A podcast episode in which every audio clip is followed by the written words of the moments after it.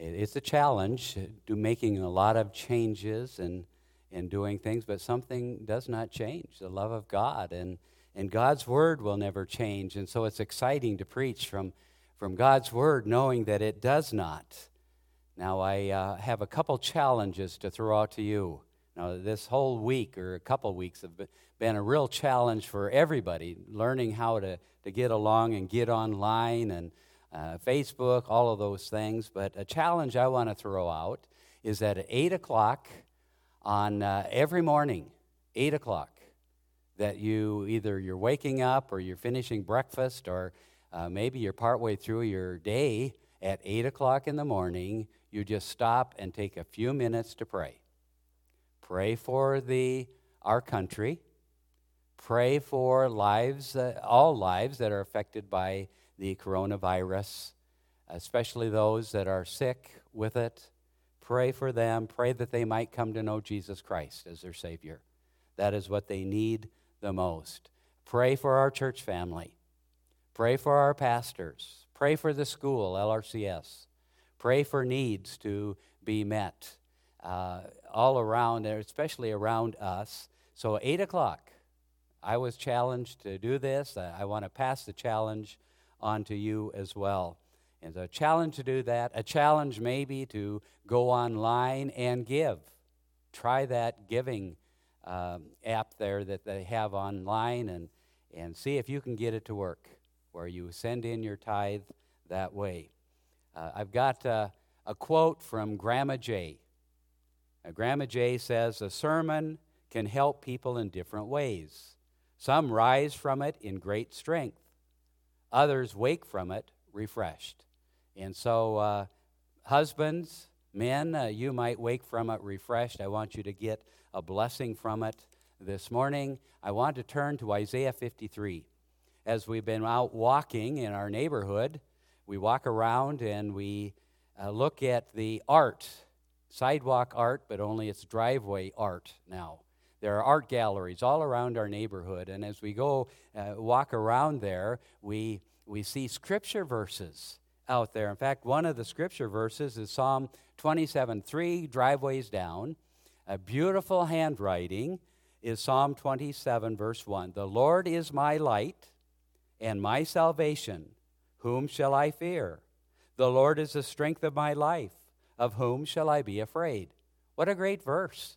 A lot of people in our neighborhood are walking. And so people are putting scripture verses out there, um, a number of them. And so we had our grandkids, they, they put 1 Peter 5 7, casting all your cares upon him, for he careth for you. Beautiful artwork there.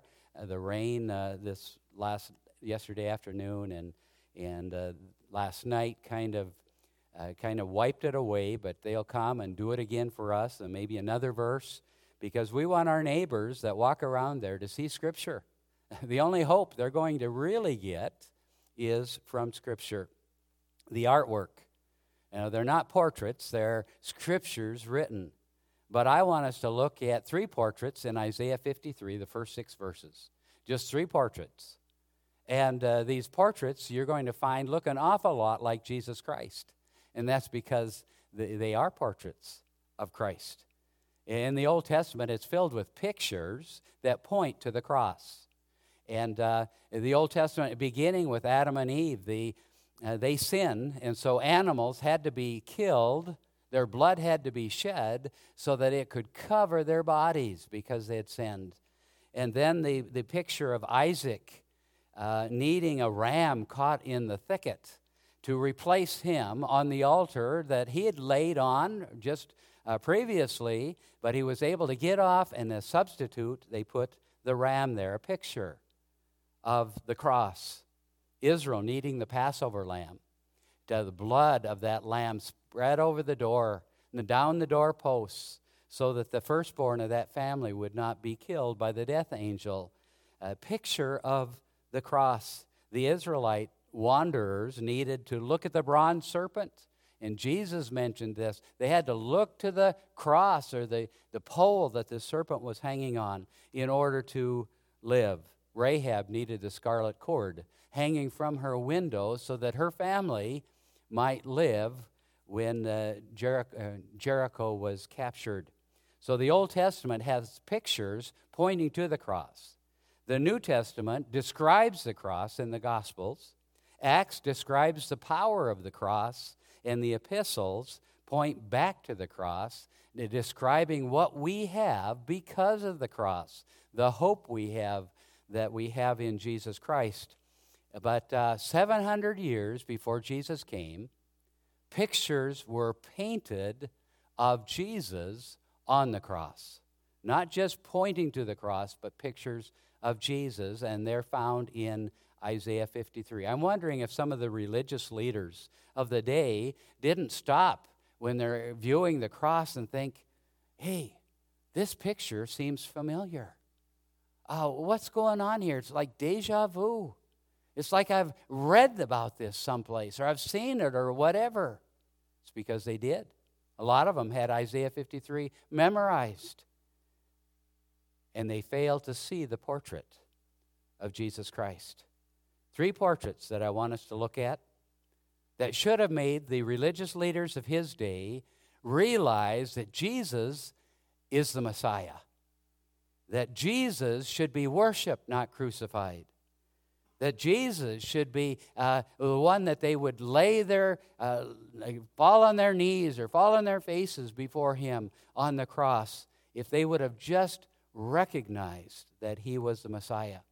That's the same challenge I give to us today that we might recognize Jesus is the Messiah. And rather than to put him uh, off to the side and say, I'll come to you later, I'll view the, your portrait at a later date after I'm old, then I'll give my life to you. After I'm rich, then I'll give my life to you. After I have fun, then I'll give my life to you. No, these three pictures should get us to fall on our faces and say, You are the Messiah. You're the one we're waiting for. Thank you for giving your life to us. What are these three pictures? First two verses of Isaiah 53. Who hath believed our report? And to whom is the arm of the Lord revealed? For he shall grow up before him as a tender plant, and as a root out of a dry ground. He hath no form nor comeliness, and when we shall see him, there is no beauty that we should desire him. This is a prophetic picture of Jesus, a picture of, or a portrait of prophecy. And it reveals two things. It reveals that there was much unbelief at that time. Israel as a whole did not believe that uh, Jesus was the Messiah. They would not believe in the Messiah because Isaiah 53 is a messianic, messianic uh, uh, Isaiah, mess, messianic challenge. But God knew this, and Jesus, in John chapter 12, verses 37 and 38, John writes about this as Jesus performed miracles. Says, But though he had done so many miracles before them, yet they believed not on him. What the saying of I, so that the saying of Isaiah the prophet might be fulfilled, which he spake, Lord, who hath believed our report? and to whom hath the arm of the Lord been revealed? And so they did not believe him. Now, some of them did. In Acts chapter 8, Philippians is, is uh, traveling and he meets uh, the Ethiopian. The Ethiopian is reading Isaiah. And uh, Philip says, Do you know what you're reading? He says, How can I unless somebody explains it to me? And who is this? And Philip said, That is Jesus. He is the Messiah. And Peter recognized that Peter quotes in 1 Peter chapter 2, he quotes Isaiah and says, uh, Christ suffered for us, just like Isaiah said. And so uh, this portrait of prophecy was met with unbelief and it was met with uh, undesire. There was no desire that they should uh, look upon him or desire him in verse 2 Eh, he was undesired out of a dry ground, formal, a formal religion, a religion that wanted to kill this tender plant. And Israel had become that dry ground. So this tender plant comes out and it lives for a time, a short time, and then the dry ground uh, uh swallows it up or crucifies Jesus. He was undesired. It was a, a fulfillment of Genesis chapter 3, verse 15, where God told Satan that there would be uh, animosity between him and the woman, and between his seed and the woman's seed, which is Jesus, describing Jesus. John 1:11 says, "He came unto his own, and his own received him not." They did not. They rejected the portrait of the Messiah, Jesus. So they didn't see it. They didn't want to see it. Uh, the second portrait is seen in verses 3 and 4. He is despised and rejected of men, a man of sorrows and acquainted with grief, and we hid, as it were, our faces from him. He was despised, and we esteemed him not. Surely he hath borne our griefs and carried our sorrows. Yet we esteemed him, we did esteem him stricken, smitten of God, and afflicted. Here's a portrait of uh, uh, persecution, a persecuted Jesus. And it reveals their indifference to Jesus. It revealed their inabilities to deal with their sin. Their indifference showed up as a, in a portrait of shame. They could behold and look at Jesus and all that they were doing to him. Verse 3 A man of sorrows. Jesus wept. He wept because of unbelief. He wept because of the power of sin to cause death and bring death. And, but because Jesus wept, we can smile and we can laugh and we can experience joy unspeakable and full of glory because he wept in our place. We hid, as it were, our faces from him. It wasn't his sin, it was our sin that uh, showed a, a man of sorrows uh, may, it also revealed man's inability to deal with sin. They couldn't. Verse 4 says, He carried, He bore our griefs. He bore our sin. He was stricken, smitten of God, and afflicted, not for his sin, but for our sin. There's nothing we can do about it. We, uh, the only place we can carry our sin is right to hell, a literal hell. But Jesus carried our sin for us. He bore our sin. I underlined our in verses 4 and 5. Five times there's our. And there's nothing we can do but to place our sin upon Jesus Christ. And I am praying that each one here has, has done that, placed their faith in Christ. The last portrait is a pardoning portrait of Jesus, a purging portrait. He became our substitute. Listen to these verses. But he was wounded for our transgressions, he was bruised for our iniquities. The chastisement of our peace was upon him, and with his stripes we are healed. All we like sheep have gone astray. We have turned every one to his own way, and the Lord hath laid on him the iniquity of us all. This is a portrait of Jesus as he pardons us, as he purges us from sin. And it, he had to go through the pain there. He was wounded for our transgression, the pain of the cross. And we'll be seeing that as we enter, get closer to the Easter season. All the pain and the stuff that Jesus Christ had to go through, the punishment, not for his sin, but for ours, bruised for our iniquities, so that we might experience the peace. He was chastised so we could experience peace within, peace with a holy God.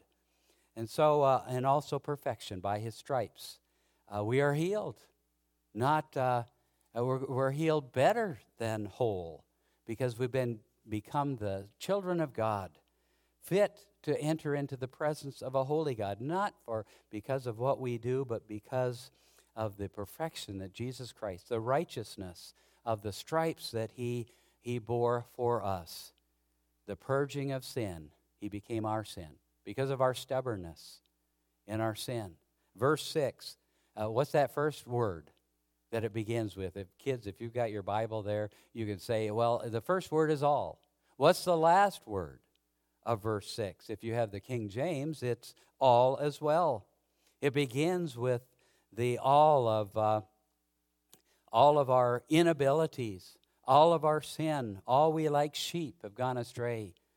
Uh, we've turned everyone to his own way. So all of us have done that. There's not a one that's going to get to heaven without Jesus Christ. Not a one that doesn't need the cross of Christ. And the, uh, it ends with all. All our needs can be met. All of them. It says uh, he laid the iniquity of us all on him. There, there, not anybody has to be uh, excluded from what Jesus did on the cross. He died for all. And uh, I hope you've taken advantage of that. He became our substitute. That if thou shalt confess with thy mouth the Lord Jesus, and believe in your heart that God hath raised you from the dead, thou shalt be saved. For with the heart man believe, believeth unto righteousness, and with the mouth confession is made unto salvation. It's uh, thank you, Jesus, for taking my place. Thank you for saving my soul, for forgiving my, me of my sins. Thank you, Lord. I, I'm a follower of Jesus because he died for us on the cross. When I read this verse, I think of the old story that uh, I heard when I was a kid and it made an impression. I remember this often a story of a one room country school. And I envision it out in the, in the prairie someplace. And the, the male teacher comes to, in my mind, a male teacher comes to the uh, front steps and he rings the bell and he says, uh, Kids, come in. And they come in and they all take seats. And he says, uh, This is our first day of school. Thank you for being here. Uh, stand up and give your name. And they stood up and they'd just go down the line, give their name. And uh, then the teacher said, okay, in, in order for us to, to learn this year, we need to have some rules. Uh, what are some rules? Well, rule number one to come when the bell's rung. That this will help us focus. And so, and the kids were raising their hands and, and giving their rules and don't speak without raising your hand and, and no lying and no cheating and no stealing and no dipping the girl's hair in the inkwells. And so uh, they, they, no fighting.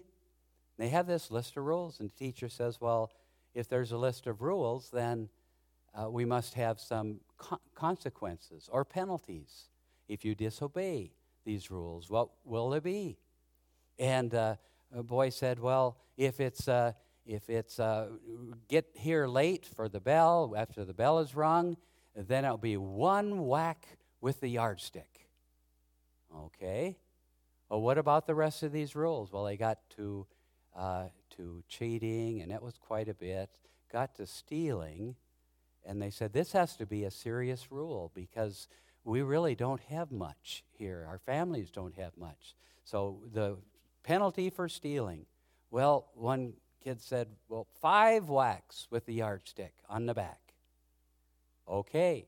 So they put that down there.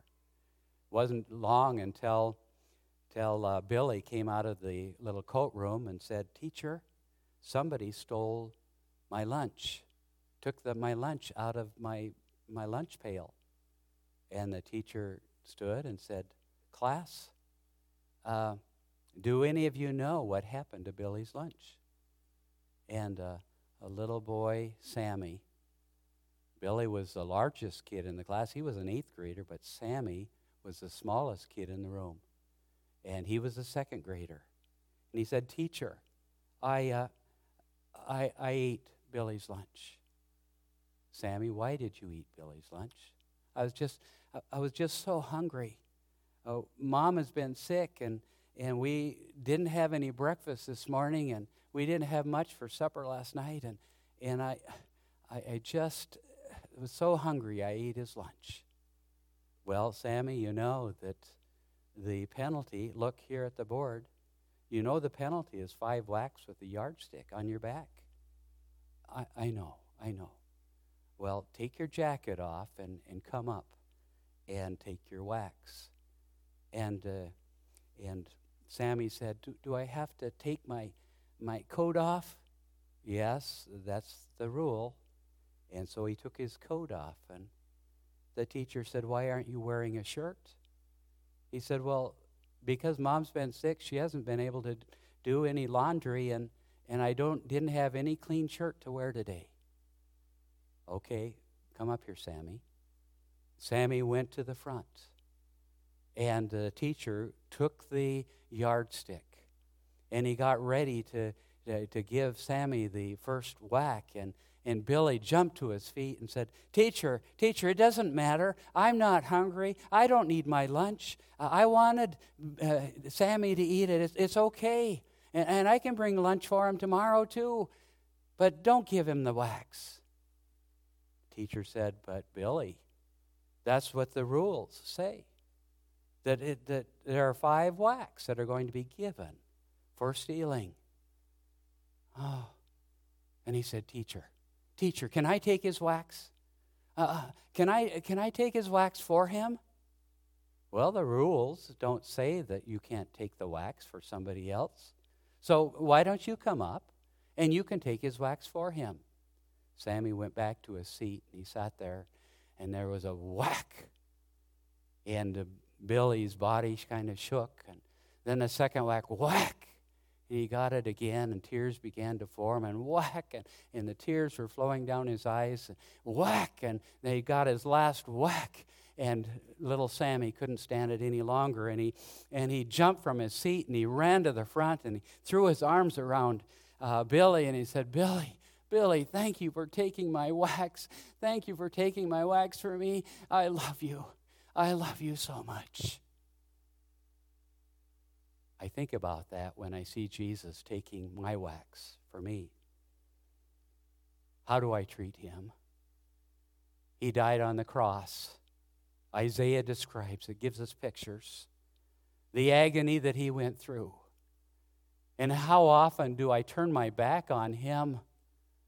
I ought to be like, like little Sammy throwing my arms around him every day and saying, Thank you, thank you, thank you for taking my whacks. I love you so much. I love you so much. How about you? How do you treat your substitute on the cross? Kind of callously? Well, whatever. Oh, I've heard the story of the crucifixion over and over again. Sometimes, you know, maybe it doesn't move you to tears. Maybe it doesn't uh, cause you to weep inside, or your heart to hurt, or your voice to shout out, Thank you, Jesus. Thank you, Jesus, for taking my whacks. Let's pray. Father, I don't know if there's someone that hears this message this morning that does not know you as Savior. If they've never given their life to you, never asked you to forgive them, I pray that they might do that this morning. I pray that those of us that kind of grow callous about the, the cross, the story of the cross, Lord, forgive us. Draw our attention back to you. Might we say, Thank you, thank you, thank you for taking my sin, dying for me, so that I might have life and life eternal. If they haven't done that, Lord, I pray this morning will be a time when we examine our hearts and make decisions for you, please. In Jesus' name I pray. Amen.